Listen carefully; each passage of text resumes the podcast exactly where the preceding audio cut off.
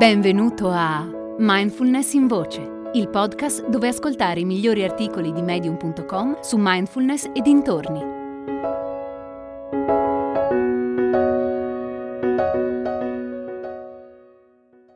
Fare pace con il critico interiore di Camille Grady.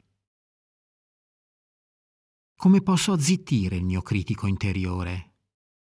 Fai amicizia con il tuo critico interiore Fai amicizia con la tua ombra, con il tuo vuoto.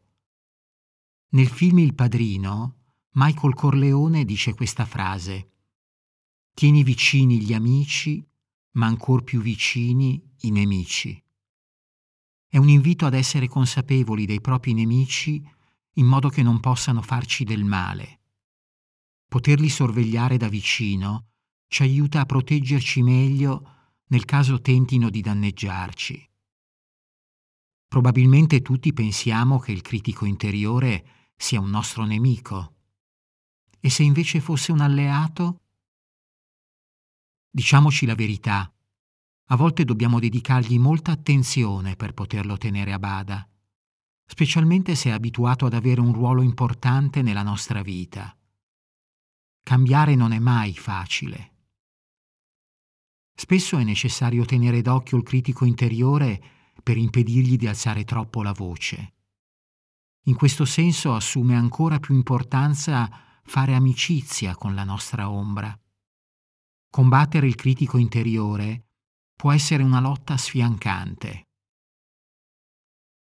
Per integrare l'ombra e la luce che sono in noi, è importante accettare questa parte del nostro sé. Integrare ciò che ci danneggia con ciò che ci dà forza e ci spinge ad andare avanti. Renderci conto che sono la stessa cosa. Senza il buio la luce non può esistere. Il mio critico interiore mi ripete spesso che sono strana e che a nessuno piacerà la mia stranezza. Mi dice che non sono una persona di successo perché non guadagno abbastanza e che i miei sogni per il futuro sono tutte sciocchezze. Ora mi accorgo quando il mio critico interiore si attiva e inizia a giudicarmi in modo impietoso. So che non è la parte più vera di me, ma solo un sabotatore che cerca di travisare la verità. Da quando ho fatto amicizia con il mio critico interiore, è molto più silenzioso. Non mi faccio più condizionare da quello che dice. Ho imparato ad osservarlo non puoi sconfiggerlo con la forza.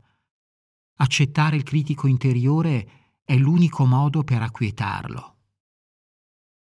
Tieni vicini gli amici, ma ancor più vicini i nemici.